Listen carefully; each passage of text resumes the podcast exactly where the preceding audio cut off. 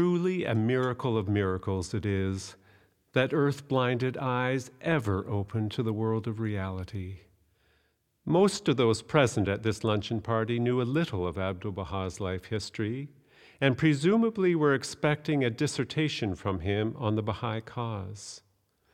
The hostess had suggested to the master that he speak to them on the subject of immortality.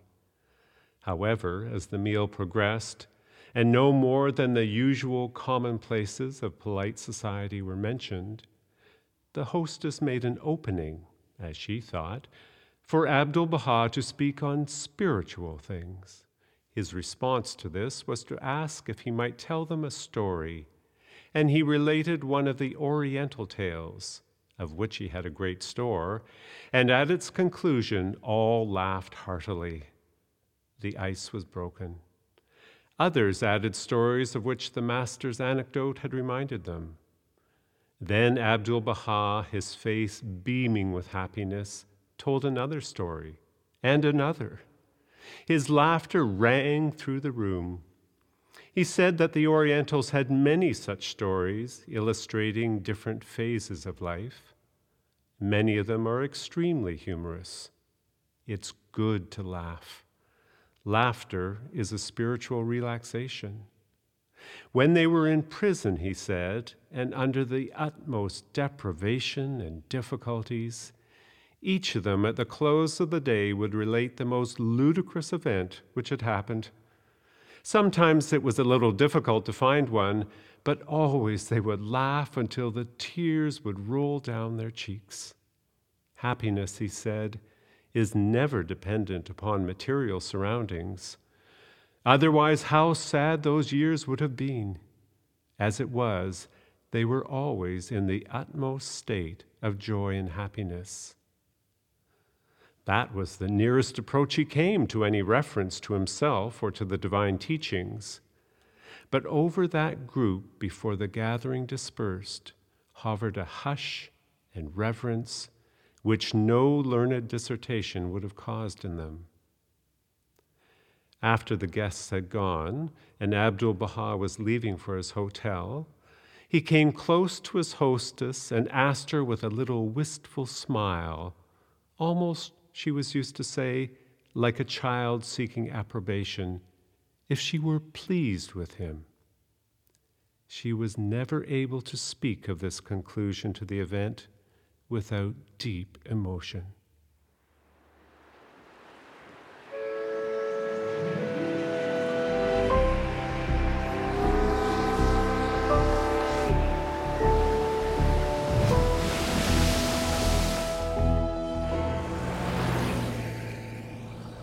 You're listening to the Journey West podcast, dedicated to following the travels of Abdu'l Baha in the West. Welcome to the podcast. This week's feature was set in Dublin, New Hampshire, during Abdu'l Baha's stay from the end of July to the beginning of August. I like Howard Colby Ives's story about the lunch with Abdu'l Baha. The master almost appears cheeky in a way. Yeah, it's interesting how he speaks about being happy in spite of the difficult surroundings. In preparation for the talk this week, it's important to understand that many of the early believers from the West came from a predominantly Christian background. Many of the questions they posed to the Master were related to prophecy and questions regarding the Bible. To help with our understanding of the issues related to prophecy, this week's talk covers the topic of literal interpretation and prayer. 5 August 1912. Talk at Dublin Inn. The people of Christianity have clung to literal interpretation of the statement in the Gospel that Christ came from heaven. The Jews, likewise, at the time of his manifestation, held to outward and visible expectation of the fulfillment of the prophecies. They say, The Messiah shall appear from heaven. This man came from Nazareth. We know his house we know his parents and people. It is only hearsay that he descended from heaven. This cannot be proved. The text of the Gospel states that he came from heaven, although physically born of the mother. The meaning is that the divine reality of Christ was from heaven, but the body was born of Mary. Therefore, he came according to the prophecies of the Holy Book, and likewise, according to natural law, his reality from heaven, his body earthly. As he came before, so must he come this time in the same way. But some arise with objections, saying, We must have literal proof of this through the senses. The reality of Christ was always in heaven and will always be. This is the intention of the text of the Gospel. For while Jesus Christ walked upon the earth, he said, The Son of Man is in heaven. Therefore, holding to literal interpretation and visible fulfillment of the text of the holy books, is simply imitation of ancestral forms and beliefs. Therefore, holding to literal interpretation and visible fulfillment of the text of the holy books is simply imitation of ancestral forms and beliefs. For when we perceive the reality of Christ, these texts and statements becomes clear and perfectly reconcilable with each other.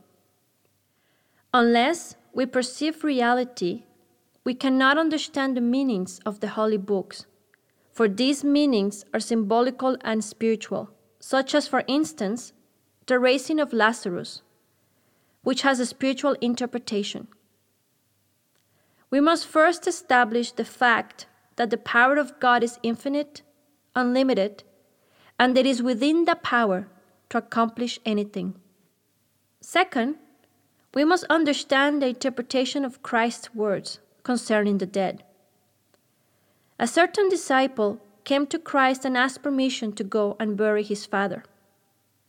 He answered, Let the dead bury their dead. Therefore, Christ designated as dead some who were still living. That is, let the living dead, the spiritual dead, bury your father. They were dead because they were not believers in Christ. Although physically alive, they were dead spiritually.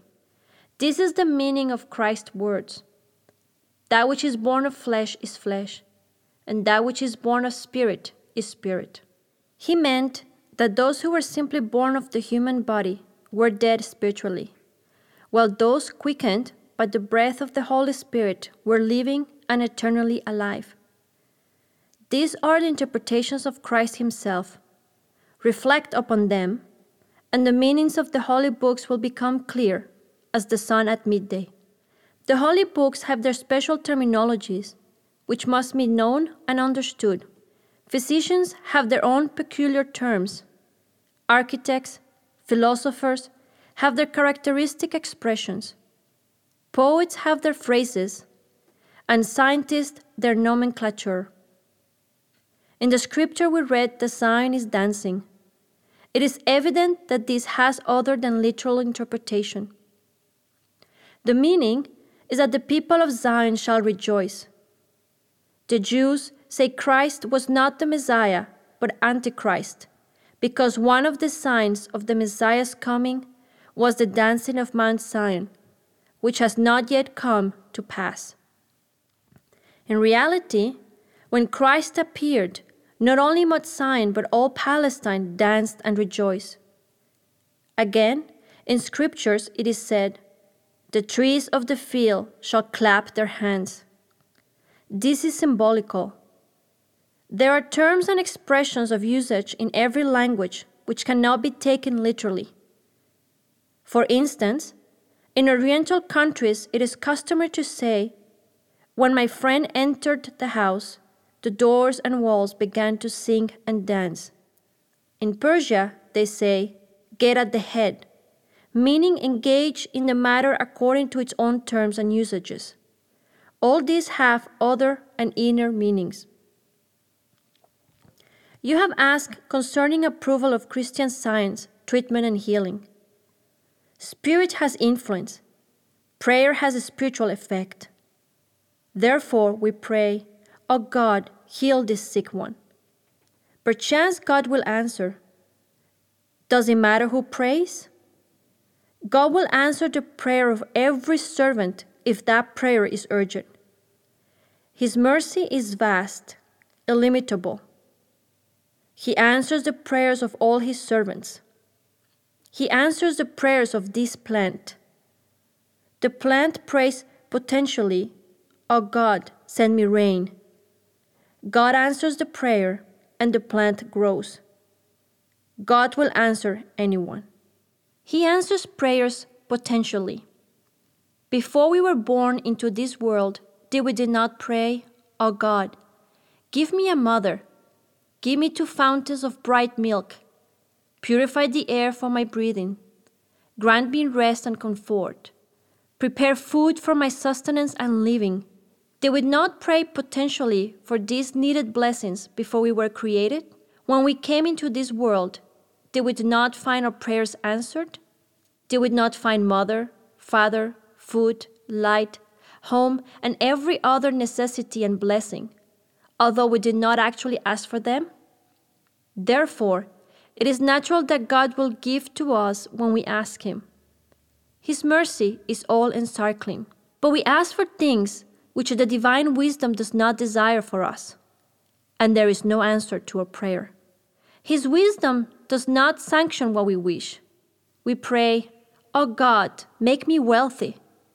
If this prayer were universally answered, human affairs would be at a standstill. There will be none left to work in the streets, none to till the soil, none to build, none to run the trains.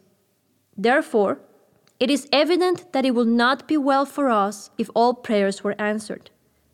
The affairs of the world will be interfered with, energies crippled, and progress hindered.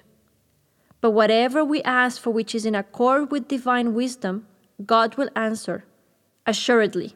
For instance, a very feeble patient may ask the doctor to give him food which will be positively dangerous to his life and condition. He may beg for roast meat. The doctor is kind and wise. He knows it will be dangerous to his patient, so he refused to allow it. The doctor is merciful, the patient ignorant. Through the doctor's kindness, the patient recovers, his life is saved. Yet the patient may cry out that the doctor is unkind, not good, because he refuses to answer his pleading. God is merciful, in His mercy, He answers the prayers of all His servants when, according to His supreme wisdom, it is necessary. Now to our roundtable discussion. Uh, my name is Emra Metki. I'm a university student studying integrative physiology. My name is Ashkan Nazemi, and I'm an architect. My name is Weiler Medki, and I'm a jiu-jitsu instructor. Abdul Baha was speaking to a Christian audience with sort of the the strength of language he uses concerning the the prophecies that uh, regarding the the return of Christ or the appearance of the Messiah. Um, probably he may not have used such strong language when speaking with a Jewish congregation. Just uh, it sort of illustrates the way he he spoke to people according to, as he says, later when you know according to their p- particular terms he spoke to the christians about the fulfillment of prophecies that they accept. I like how clear abdul baha makes it and how he uses the example of the jewish people and how when christ came and uh, they were expecting certain prophecies and they didn't see him and they rejected him and how he's now turning to christians and saying don't make the same mistakes very clearly I think he also brings in this perception of reality, of this balance between spirituality and um, our physical natures. Like he talks about um, Christ being from heaven, but at the same time, like, you know, physically born from Mary and kind of looking at the different perceptions of reality. Like, if we take everything that the Bible talks about as literal, it's, you know, not exactly um, accurate. Sort of clarifying, he he says that Christ's reality is from heaven, and sort of Abdu'l-Baha specifies that that reality is spiritual reality, and if we understand that, then we understand that anything that appears in the holy books, they're they're describing reality. They're describing physical reality. So anything that appears in the holy books is going to be talking about spirituality and not physical things. Thinking of the audience, um, I wonder what they were thinking when they first heard these, because for centuries and centuries, they had this different idea of what the gospel and the stories in the in the Bible mean, and um, I wonder how they felt when hearing these. I'm sure some of them had uh, some difficulty, even though it makes sense. I think it's, it's the same thing applies today.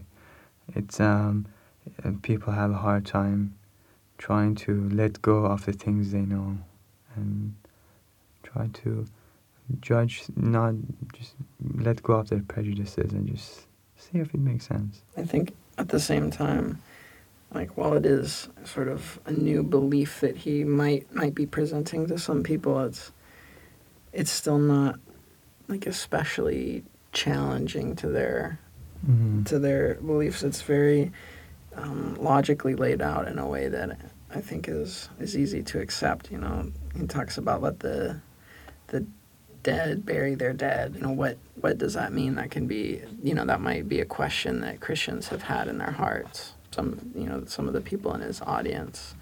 How you know what what does that phrase mean? It's sort of cryptic, um, and explaining that there's there's the physical death of the body and there's the spiritual death of, of unbelief or the spiritual life of of belief. And along with that, talking about um, like that which is born of the flesh is flesh, and that which is born of the spirit is spirit, and kind of looking at you know we all have this combination of both flesh and spirit. There's not you know two separate kinds of humans, but to to look at like what is more important for our spiritual well-being and um, you know what does it mean to be spiritually dead? Like what what is that unbelief and being able to you know read the the holy books and make it become clear as clear as the sun? Maybe that was part of what how this applies to us in sort of this modern world is what what does it mean to to to believe and to be spiritually alive. It's not, you know, we I think we all everyone accepts that it's not so not everyone, but many people will accept that it's it's not just a matter of saying, "Oh, I believe," or believing, accepting as true things that that are contrary to logic. Like, let, you know, the physically dead are going to stay in the ground. They can't get up and shovel and and bury the other physically dead is contrary to logic. It's Something for us to ponder. I mean, what, what to you, what, what does belief mean to you in that context? So, as Abdul Baha says, um, that each each profession, each field of knowledge has its own uh, terminology, and the Holy Scriptures are no different.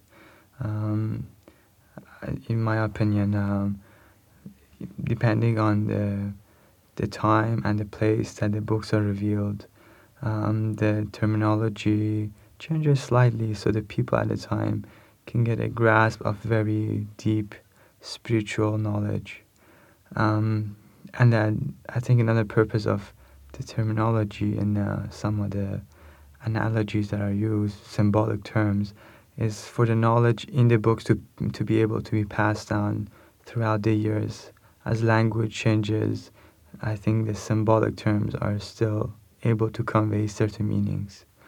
And people are able to, as their understanding increases, to grasp more and more from these symbolic terms.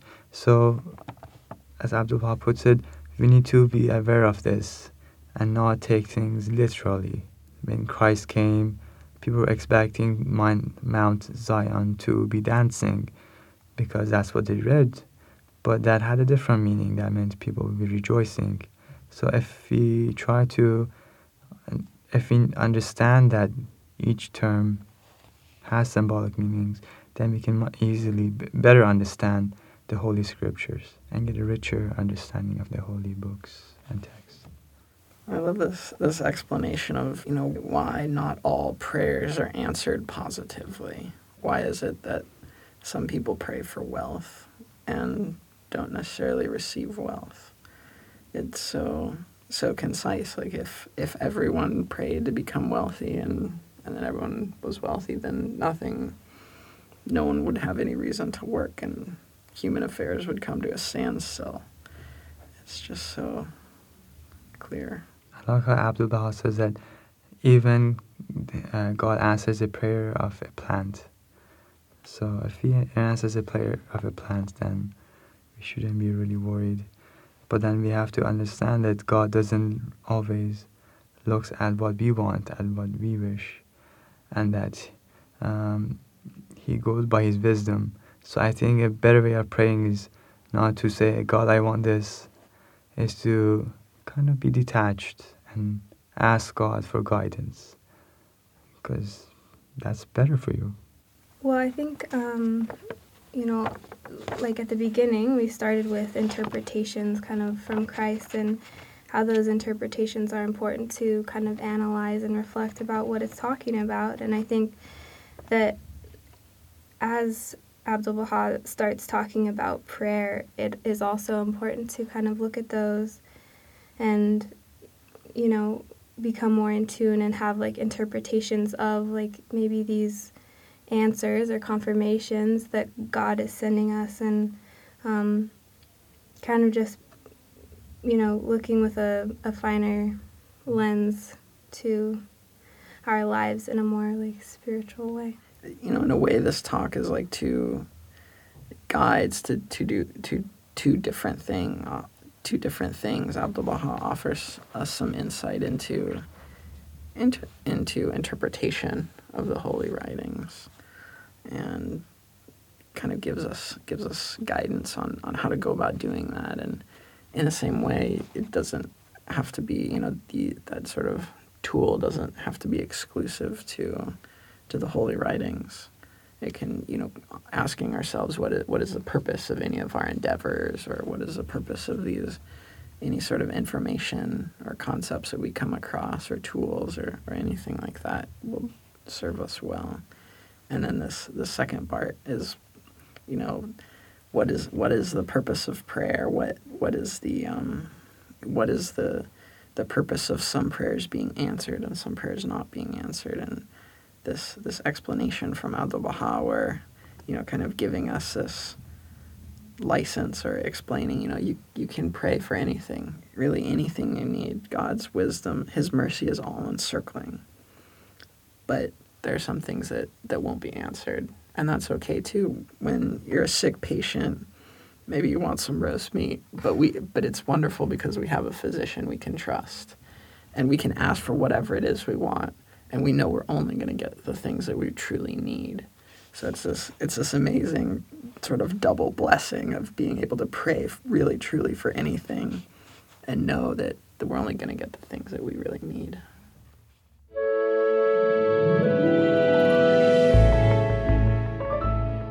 That's it for our podcast this week.